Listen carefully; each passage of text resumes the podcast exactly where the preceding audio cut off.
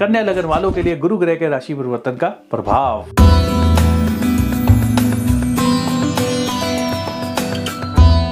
बहुत सारे कन्या लगन वाले जितने भी पति पत्नी हैं, उन लोगों को अपने स्पाउस से जो है वो फ़ायदा हो सकता है इस समय में। पति है तो पत्नी से उनको लाभ हो सकता है, पत्नी है तो पति से उनको लाभ हो सकता है। पत्नी को अगर आपकी को नौकरी नहीं मिल रही है तो इस समय में उनको जॉब मिल जाएगी।